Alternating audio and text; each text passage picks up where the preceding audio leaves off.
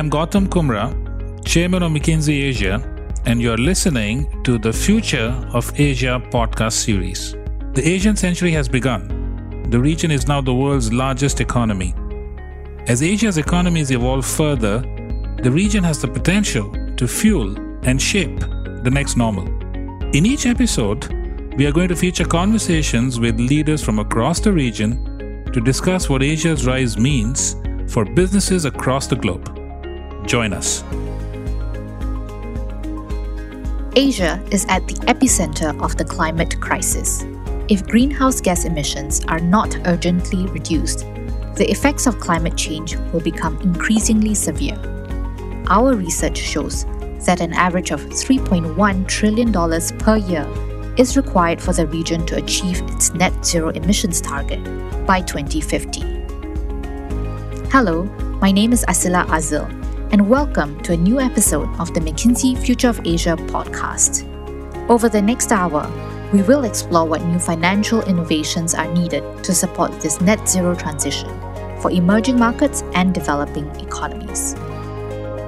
In this episode, we have our host, Cindy Levy, Senior Partner at McKinsey & Company, interviewing special guest Mark Carney, co-chair of GFANZ and the UN Special Envoy for Climate Action and Finance. This episode was recorded as part of the Transition Finance Towards Net Zero Scaling Blended Finance Conference, organized by the Monetary Authority of Singapore.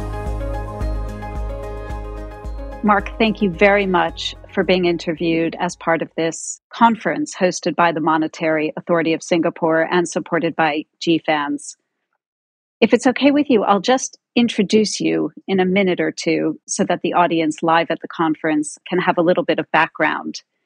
So, Mark Carney is co chair of GFANZ and also the UN Special Envoy for Climate Action and Finance.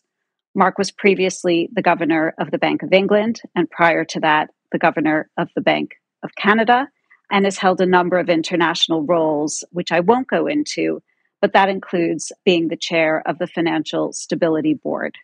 So, Mark, thank you mu- very much for being with us. And maybe before we go right into the interview, just a word on GFANZ. So, GFANZ was launched under your leadership last year in April and amalgamated a very large number of financial institutions representing a very large value of financial assets.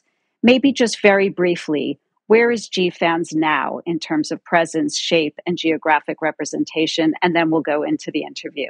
Cindy, just to give a bit of background on GFANZ, as you said, we launched GFANZ originally uh, at President Biden's um, climate summit in April, which really was the US's effort to kickstart and accelerate climate action into the Glasgow summit.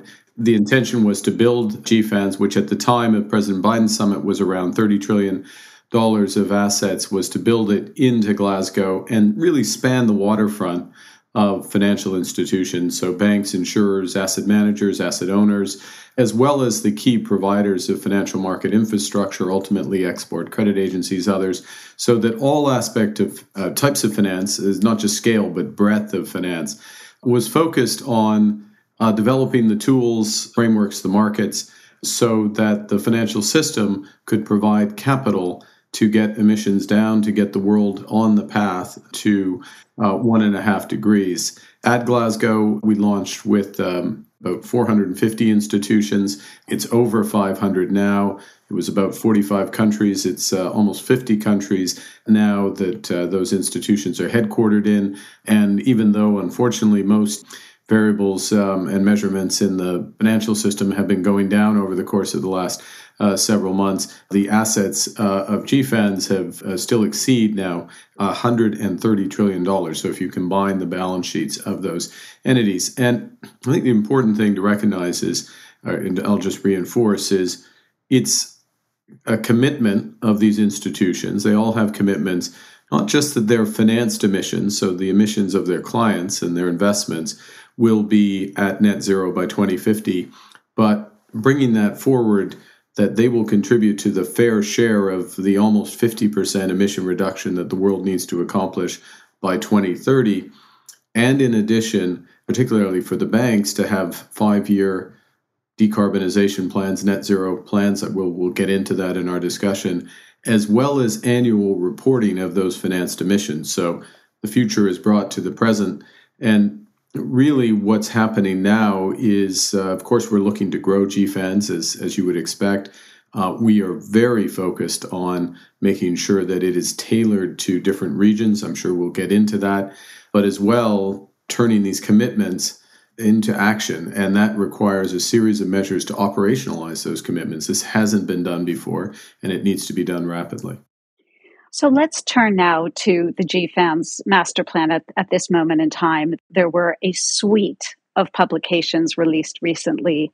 They covered sectoral pathways, they covered guidance for transition planning for financial institutions, they covered portfolio alignment measurement, they covered managed phase out as a net zero tool. Just share with us how do these fit together and what is the GFANZ master plan at this moment in time? And first, let me um, take a step back and thank you at McKinsey, you personally, Cindy, for your leadership in helping to develop components of this and overall strategies, as well as uh, the MAS uh, and uh, Ravi Menon, particularly in terms of their roles uh, playing uh, in putting this into action and making sure that it works in an Asian context as well as a global context. Now, your question, the premise of your question is absolutely right. This all fits together. If we didn't have the component parts, it wouldn't work as effectively. The sum is greater uh, than the components. But let's start with what's necessary. Well, these financial institutions, these members of GFANZ, have made a commitment that they will manage their financed emissions, in other words, the emissions of their clients, their investments, they'll manage them towards a pathway and then ultimately on a pathway consistent with uh, the world limiting global warming to one and a half degrees. So those financial institutions need plans themselves. They need net zero transition plans themselves.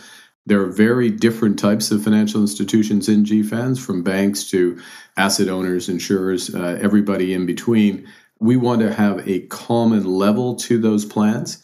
So, the type of information, the type of governance, the mechanics of those plans, so that they're consistent and they can be compared by all stakeholders. That's the first point. But of course, finance is not an end in itself. It is. Uh, it exists to serve others. Those others are in uh, the real economy. Uh, we'd like to call the real economy. So, real companies, real governments, and the question is what do financial institutions who are committing to try to manage their clients' emissions towards net zero, what do they want of those companies? And can we be consistent across financial institutions of the ask of companies? And in many ways, this is um, the transition plan analog of the um, Task Force for Climate Related Financial Disclosures, where the focus of the TCFD when it was being developed seven years ago, is when it started, was to focus in on so called decision useful information. So, the information that was necessary to make judgments in that case about climate risk, but no more than that. So that it's an efficient process and it's an effective process. It's the same thing with the asks of company transition plans and making it consistent across the financial institution. Okay. Third point, which you rightly reference, sectoral pathways. So what this means is, um, and where many people in the audience will be familiar with and probably use things like science-based targets for certain sectors, the steel sector, the uh, certain elements of the transportation sector, for example. And the key point here is we need to have some consensus about how to use those pathways. GFANZ is not reinventing these pathways. We're use, letting the experts provide those pathways, but providing guidance on how to use them. Because one of the critical elements, this is a related point, one of the critical elements of getting to net zero, of having real economy decarbonization, is that there is finance flowing to companies who have plans to get their own emissions down and that those companies can be financed and that those assets which are not yet aligned with the transition but are converging or aligning with the transition that credit is given for that and that uh, the incentives are there for the financial sector to provide um, financing for companies that are putting in place the solutions okay next point is around managed phase out. We're all aware that if we're going to get to net zero consistent with that one and a half degree objective, there will be substantial stranded assets. We see it most obviously in uh, uh, fossil fuel generation, such as coal, but there are there will be other examples of that. And the issue is that we need a system and an approach, a framework, so that those responsible financial institutions, those, if I can put it shorthand, those members of GFANZ who are looking to be part of the solution, that they can finance the wind down of those assets. In other words, keep those assets in the system, the system where there's scrutiny, where there are guardrails, there are those sectoral pathways uh, in terms of the speed with which those assets are phased out, and there's financing that can help support a just transition. So that is also developed. And then my last point and the last element of this framework is a way to bring all the component parts together, which is to do an assessment of what's called portfolio alignment. Uh, because ultimately, whether you're a bank, an insurance company, an asset owner, asset manager, you're looking, you should be judged over time at to what extent is your financing portfolio aligned with the transition to one and a half degrees.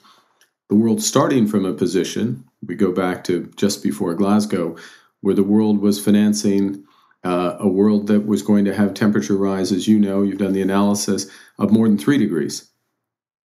Those balance sheets need, to, sorry, those balance sheets need to move now and finance uh, companies that are part of the solution, assets that are part of the solution, and get those down. Well, the way to judge that is using all those component parts. How well is your portfolio aligned or aligning uh, to those pathways? So I'm sorry it's a long answer, but it's it, it's to bring together all the components, and they are self reinforcing. Uh, done properly, they're self reinforcing.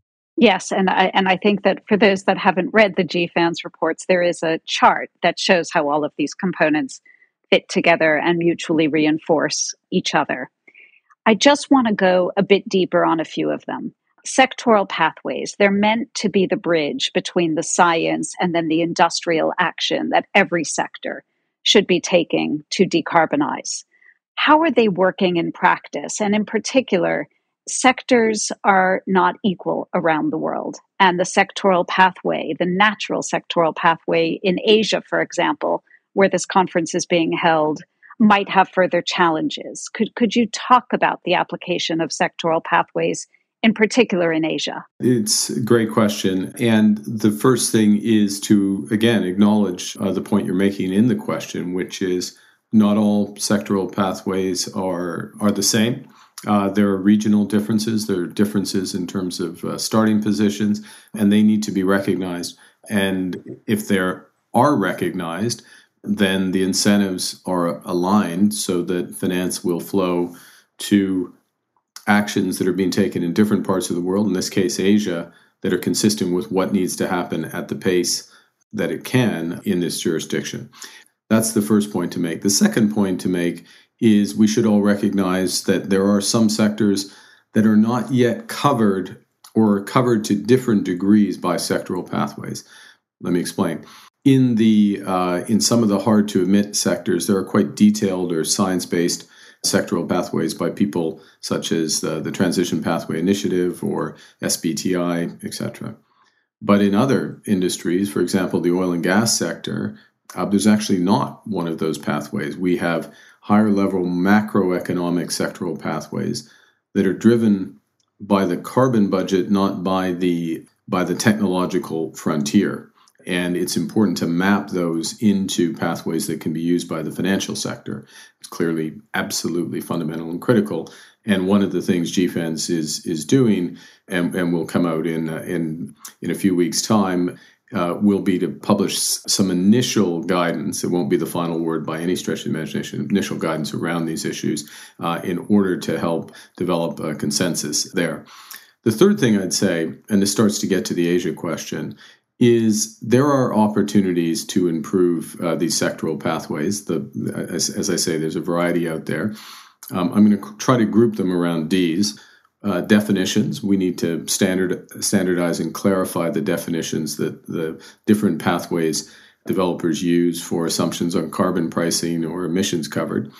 Secondly, around dependencies, we need uh, greater clarity about to what extent is decarbonization in a certain sector dependent on other sectors, and very often that is the case. Thirdly, data, um, access to underlying data and assumptions used for the pathway is critical, obviously. And then the last one I, would flag is, uh, and it's not perfect, my D, but detail, which is this big issue, which is to have additional granularity across pathways to cover time intervals um, and regions. And this is clearly critical. The outlook or the pathway, for example, in the power generation sector in Europe, in, um, in the United States, is different than it is for different regions. And I even underscore different regions and countries in Asia. And we need that level of granularity of the pathways within Asia. We can help develop it, and it's part of the role of bodies such as GFANZ's Asia Pacific Network, uh, which I'd, I'd, note is uh, graciously chaired by um, the MAS Managing Director Ravi Menon. Part of that is to create tools tailored to Asian financial institutions to make sure that they have the guidance uh, for the transition uh, in Asia, for example, in the power sector.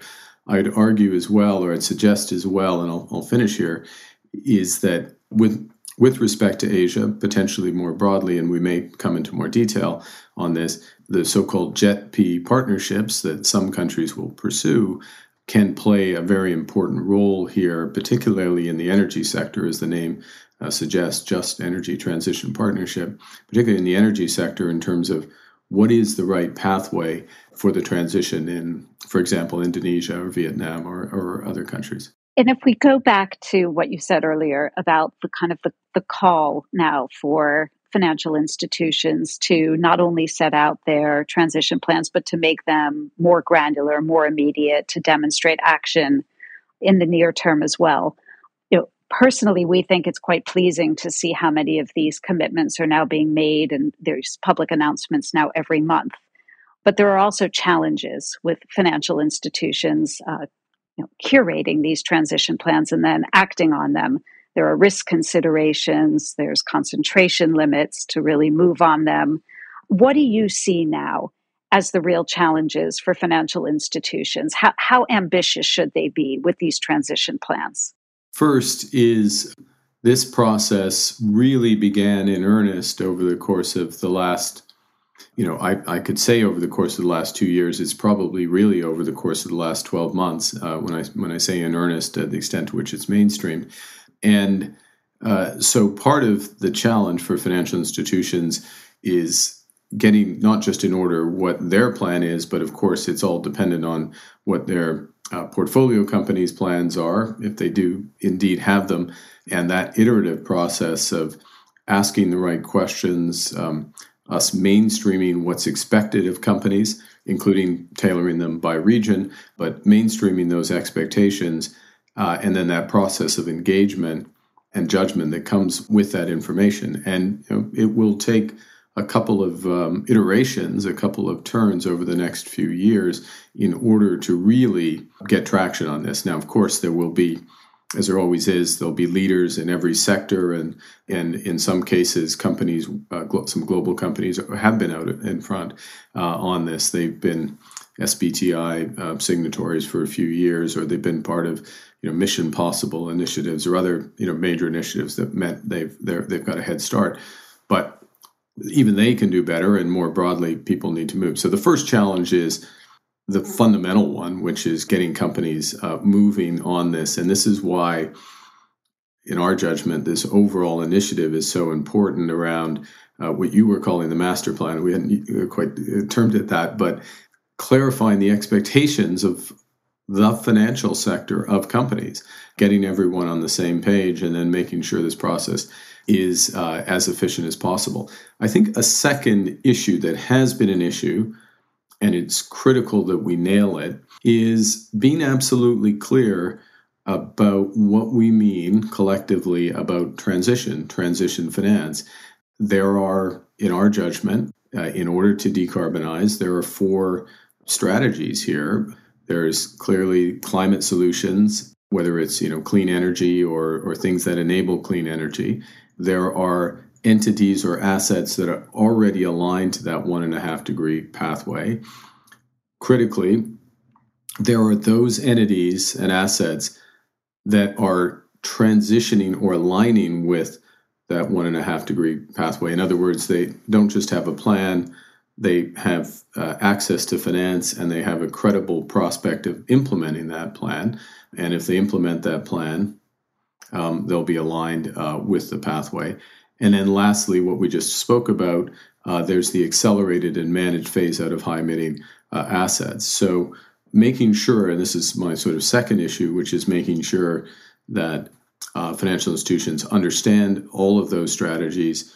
Obviously, it's for them to choose which ones they put greater weight on, but then execute uh, against that. Um, and then the last thing I'd highlight, and you you know you'd expect me to say this at some point, th- there's always issues with data, including in climate.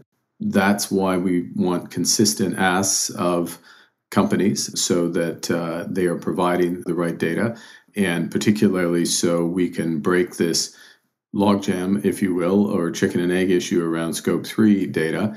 Uh, and I just underscore that, of course, and you, you know this well, my scope three uh, emissions, in other words, the emissions in my value chain uh, up and down, are someone else's scope one and scope two. Um, and so if we're all moving together, this data problem uh, starts to solve itself. For years, observers have talked about Asia's massive future potential. But the future arrived even faster than expected. The question is no longer how quickly Asia will rise, it is how Asia will lead. Keep listening to the Future of Asia podcast. And I just want to pick up on that. I thought that those swim lanes about the different types of strategies banks could deploy. You know, there's transition finance, and then there's managed phase out finance. And can banks get more clear about which programs it wants to deploy vis a vis the client base to actually accelerate the transition. And I thought that bifurcation was extremely helpful. And spending a few minutes on the managed phase out part of it, I think for Asia, it's profound. There are 5,500 operational coal mines in Asia, many of which are early in their natural life how do we get managed phase out, first of all, legitimized as a net zero tool? The GFANZ paper called for that legitimacy. And then what are the types of financial structures that need to be stood up? Yeah, uh, it's a great question. Um, I think the first thing, let's go straight to legitimacy. And there is a couple of ways why we, to legitimize or said a different way, why we think managed phase out is essential. And the first point is to make in the end, this is all about real world decarbonization. It's all about the carbon budget. It's all about the quantum of uh, greenhouse gases that are in our atmosphere, and as a consequence of that, uh, the impacts on our climate, um, and uh, and through that on human welfare, livelihoods today and tomorrow. So that's in the end, this is this is about climate physics and the impact. So in terms of actions by companies, but very importantly, actions by financial institutions, the ultimate test is what happens in the real world, what happens to actual emissions. The easiest thing, in some respects, it's not the right thing to do, but the easiest thing can be to divest of assets and move carbon off your balance sheet. It becomes someone else's problem. And look, if 40% of the world's financial assets are in GFANZ, that means 60% of the world's financial assets are not. Um, and I'm not saying everyone who's not in GFANZ is is um, a climate denier or not managing consistent with it, but it does leave a very large pool of potential owners who could be managing assets with a different degree of focus on sustainability. So the third point is we think that it should be part of the responsibility of the current asset owner or, or financier of uh, a high emission asset, if you're going to sell that asset, well, what happens to it? What do you think is going to happen to it? Particularly if you're a private owner of the asset. Are you selling it to somebody who actually sees value in the asset because they're going to buy a coal plant that you would have you would have uh, managed out or helped to manage out over the next decade? but they're going to extend the life of the coal plant, uh, in my example, um, and cause greater real world emissions. So there is a responsibility here. And then the fourth point is well, okay, if you're going to be a responsible owner, financier of uh, some of these stranded assets that need to be phased out, uh, what's the time horizon over which you're phasing it out? You're participating in the phasing out. Is that consistent with one and a half degrees? How does it fit back together with uh, with those sectoral uh, alignments? And you know, one of the challenges is to, to make this granular is in areas such as coal. It's a it's obviously a huge ash, uh, issue in uh, Asia, as you as you uh, highlighted. And one of the things that we are doing um, later this fall, in partnership with the uh, Rocky Mountain Institute, is to release guidance on the various mechanisms for financing the managed phase out of coal and helping to be part of part of the solution um, here. So I think the legitimacy point's absolutely essential. And let me say one last thing just to bring it together, which is, and this is relevant to manage phase out, but it's also a meta point, which again goes back to data. And transparency is critical here. Transparency relative to the sectoral pathways is, is essential, particularly around managed phase out. And one of the initiatives of uh, GFANZ, in, in this case, in conjunction with the OECD, with the UN, with the IMF, uh, and the and the presidency of the French Republic is to set. We're in the process of setting up a net zero data public utility, which will be an open source, open to everybody, open to all sector, um, stakeholders, repository of not just emissions data um, of financial institutions and others, but of their plans, of the breakdown of those plans by different strategy uh, including managed phase out, and uh, and others can judge the consistency of that with uh, with what needs to happen to uh, achieve the world's objectives.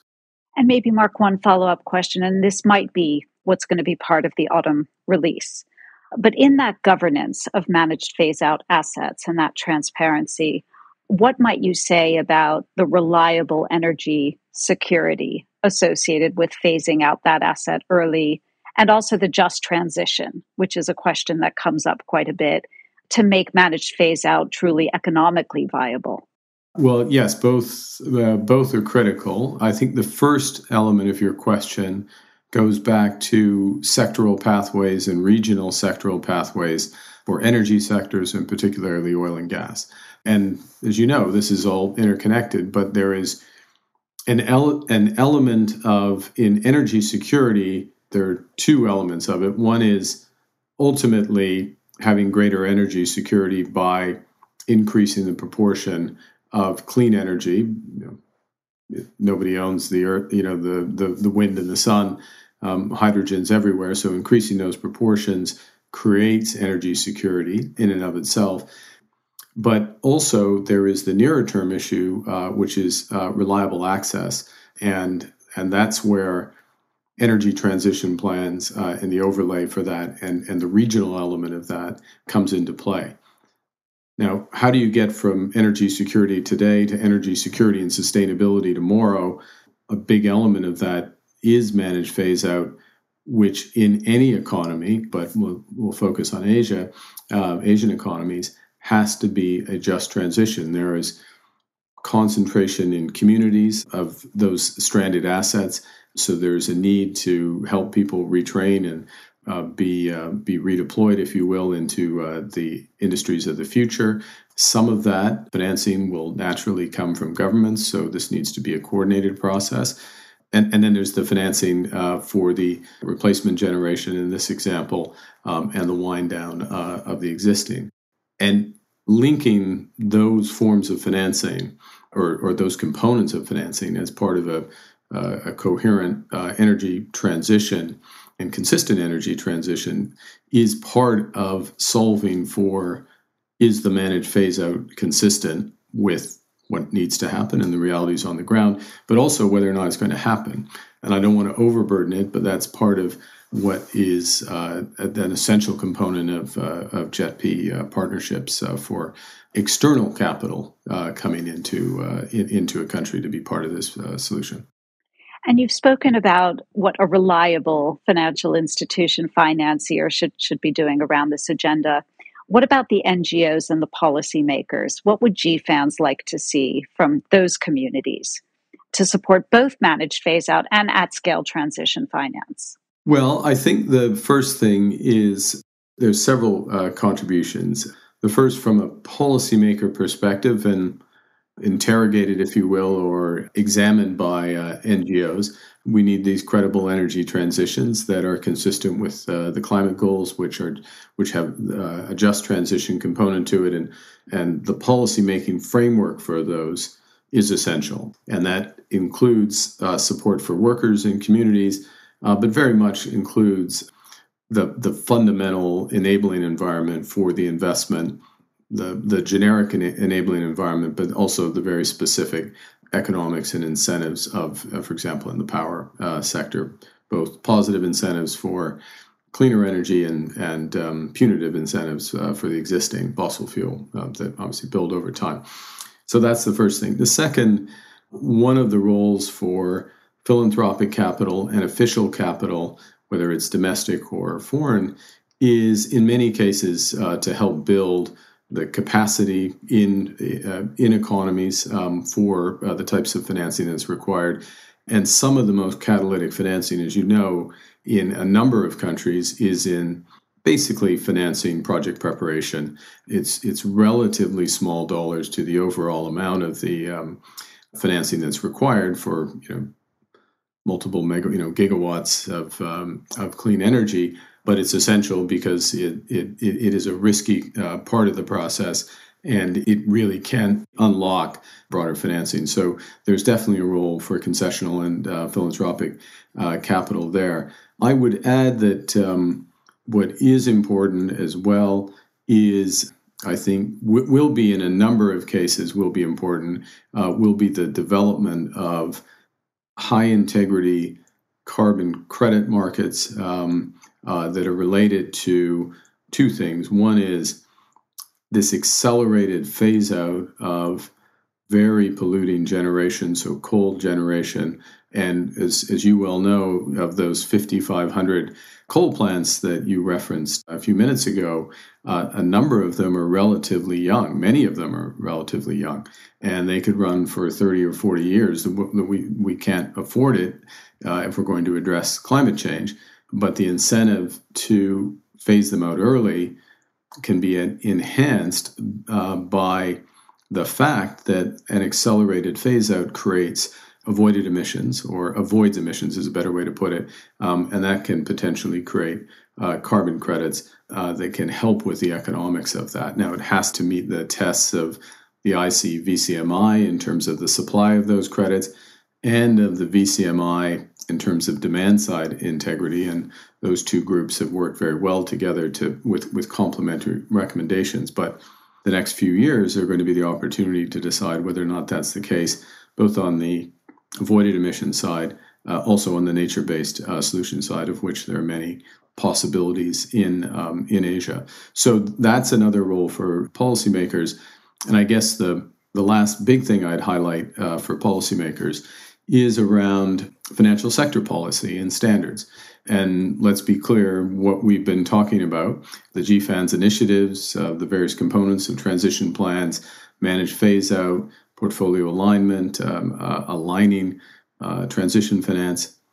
This is, uh, in, you know, our judgment. A huge amount of work has gone into this. There's uh, been a huge number of financial institutions from around the world that have uh, input to the development had a public consultation, over a thousand submissions to it, and various ways that that's uh, the recommendations being incorporated. But ultimately, these are voluntary approaches, and uh, you know the experience uh, I would suggest with climate disclosure and other critical standards for uh, financial institutions, financial markets, is that ultimately we would want a mandatory approach and associated coverage. Uh, the advantage, we, we, well, two things. One, we can't wait for that to happen. Uh, time is precious, so we're using the time uh, and it's having an impact. But secondly, by doing so, we think we have a pretty good approach here authorities in different jurisdictions may, uh, in adopting them, might want to adjust. That's natural, but there is an advantage to uh, uh, to getting out ahead on this. But ultimately, a role for policymakers is to translate the voluntary into mandatory and ensure that the coverage is uh, is comprehensive. Yes, and it, it is a very very compelling link. The use of carbon markets and carbon credits to link with the managed phase out and to perhaps finance that up front by a credit issuance. Uh, you know, I, I hear that being discussed quite often now. If we can get those credits to be legitimate, just if I stick with blended finance, which is you know, the theme of also this conference today, there are two things we hear from individual banks around blended finance transactions. We hear that they're risky and we hear that the returns are not great. So, what's it going to take? Is it that banks just need to keep pushing on those landmark deals, you know, deal after deal until their scale? Or is there something else that needs to happen to actually get the blended finance to flow at, at much greater magnitudes? Yeah, I think the first thing is that feedback you're getting from uh, banks and others tells us that um, we don't have, uh, in many cases, the right blended finance models. And so, in some cases, if uh, if they're risky, uh, it means that the public sector is not necessarily shouldering the risks uh, that it should. Or secondly, I, I just note that the macro numbers in terms of blended finance um, has crowded in, quote unquote, uh, less than a dollar for each dollar of, uh, of official capital, and that's not that's not great leverage, and again suggests that uh, the instruments need to be Im- improved and, uh, and and become more effective. So, what can what can be done about that? I think being very disciplined, um, and you know, this is a charge for the providers of concessional capital, for the multilateral development banks, the development finance institutions, is what are you doing that is really scaling um, the flows of capital in aggregate to uh, the emerging and developing economies that that really need it and need it now. And this is not something the private financial institutions can do, but I think it's a it's a challenge to the shareholders and the donor governments is uh, is part of the incentive for an institution, um, and it is the case in some cases, but is part of your incentive structure. The aggregate amount of financing that is catalyzed. Uh, how do you measure that? Is it a performance indicator? So that's the first thing on a on a macro uh, basis. I think the second issue is around well, what are the types of activities that have the highest return, again, for overall flow? I mentioned project preparation earlier, relatively small dollars, but key dollars, and it's not often, um, or it's not quickly enough, money that's spent from the private uh, sector in developing that, in part because of a related issue around quite often a series of very important technical issues around the enabling environment in economies. Thirdly, then becomes a question of well, what are the instruments where the official capital, the, the, the blended component or the, the official component of the blended finance, what risks are they absorbing and or uh, do they have that catalytic impact? Is it is it political risk insurance? Uh, is it an element of foreign exchange? And can the risks of those be appropriately diversified amongst official sector actors by pooling official finance as much as possible. Then the next point I'd make is that we do have an opportunity if, and it's an if, we can execute um, some of these JETP partnerships, uh, for example, the discussions with Indonesia. And let me explain because the point of those partnerships is to bring together a number of the themes, a number of the actions we've been discussing the managed phase out and accelerated phase out of coal generation, replaced obviously by uh, clean energy, more than replaced. But in the middle, um, the financing of the elements of the just transition for individuals, for communities, and the overall adjustment there. Now, some of that obviously lends itself to official finance. Some of it lends itself, the clean energy, particularly to private finance. Some of it, potentially, the, the phase out of uh, coal lends itself to new markets, such as what we just discussed around carbon credits. And elements of the middle, including uh, the phase out of coal, could, could lend itself to blended finance as well. And by attacking the issue as a whole, looking at something at large scale but high ambition that would be aligned. The whole package would align with what where Indonesia needs to go and the world needs to go for one and a half degrees, and therefore is transition finance. It's within an overall financing envelope and a certain amount of official capital from the DFIs, the MDBs, from uh, governments. How is that best used? Uh, so that the, the, the difference is made up from private capital uh, and this process can accelerate. And I think part of what we can do is to operationalize this through actual financings uh, on the ground that are part, at least initially, discrete large financings at a country level, and then the model that drops out of that would be blended finance models that we can replicate more broadly. And this has been a, a real commitment on the part of GFANZ quite visibly to make sure that GFANZ has vehicles for emerging markets, developing economies, to bring financing in. And, and I think this will be of, of great interest to, to the Asia region. Could you just explain how you would like this to play out? Is it that the jet JETP structure will continue to be replicated in more markets? And what might success look like there to really make this happen?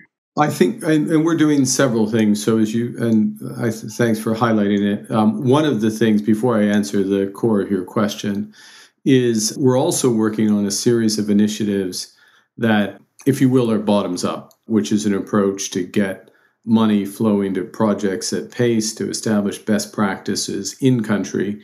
And um, you, I know you're familiar with, and many will be familiar with the with the Climate Finance Leadership uh, Initiative or CFLI, which fosters um, really an ecosystem of net zero line projects in the countries it operates. Now, CFLI and then related initiatives, uh, for example, Fast Infrastructure, which has a common approach to infrastructure financing. These are, are getting funding for specific projects um, and, and providing, if you will, bottoms up models that can be replicated and therefore scaled. There's just much less due diligence would be required going forward. They don't provide, at least out of the gate, the 10, 15, 20 billion dollars of finance that could be required for a very aggressive or appropriately ambitious is maybe a better way to put it energy transition partnership at JETP and in order to do that success what success looks like is a an agreement in which money actually flows and and you know coal plants are shut off and and, and renewables are built in an accelerated basis uh, success for a JETP is is is exactly that that there is a deal at the end, not just an announcement, but a deal and a deal that uh, sees finance flow and emissions uh, reduce as a consequence of that. And in doing so, I think we can force some decisions that otherwise are part of the conference circuit, if you will, you know, dis- uh, discussions of blended finance, discussions of carbon markets, different ideas around uh, those that don't necessarily lead to the kind of action we need at the at the pace net zero transition requires. So, uh, yes, we're throwing a lot of resources at these processes. We are, to be clear, we at GFANZ, the private financial sector, are dependent on two sets of governments or three sets of actors the donor governments, if you will, from uh, particularly the G7, the MDBs um, as potential providers of blended finance. And then, uh, for you know, above all, the the countries themselves, the country platforms who design, after all, what they want to do at the pace they want to do, the form of their just transition, and, and, and we're there, you know, to send uh, to provide expertise, ultimately capital, to get these uh, these JETPs off the ground. And Mark, we're towards the end of the interview, but maybe just to close with this whole architecture that GFANZ is prosecuting, if you were to just roll forward a year, what would be some of the hallmarks you'd like to see? Where would you like us to be a year from now? A year from now, um, we should be in a position where the following is the case that the bulk of GFANZ members have released uh, their net zero transition plans. So they have the first iteration of these plans because what's happened by the end of this year is that we have come to consensus on the components of that. And then, you know, the institutions are working through those. It's at the end of this year. Uh, next year, they're either releasing them or they're releasing them with their annual reporting that comes a few months later, but that, that they're at that point. That's the first thing. Uh, the second is that I mentioned that net zero data utility, public data utility, that that is up and running by the end of next year, uh, and it should be up and running by the end of next year. And it's being populated with initially with emissions data, then these net zero plan data for financial institutions, for companies, and a way to compare across those institutions and see consistency or not with the transition that uh, has to happen.